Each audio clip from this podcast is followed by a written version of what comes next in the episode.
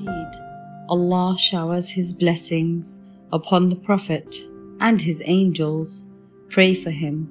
O believers, invoke Allah's blessings upon him and salute him with worthy greetings of peace.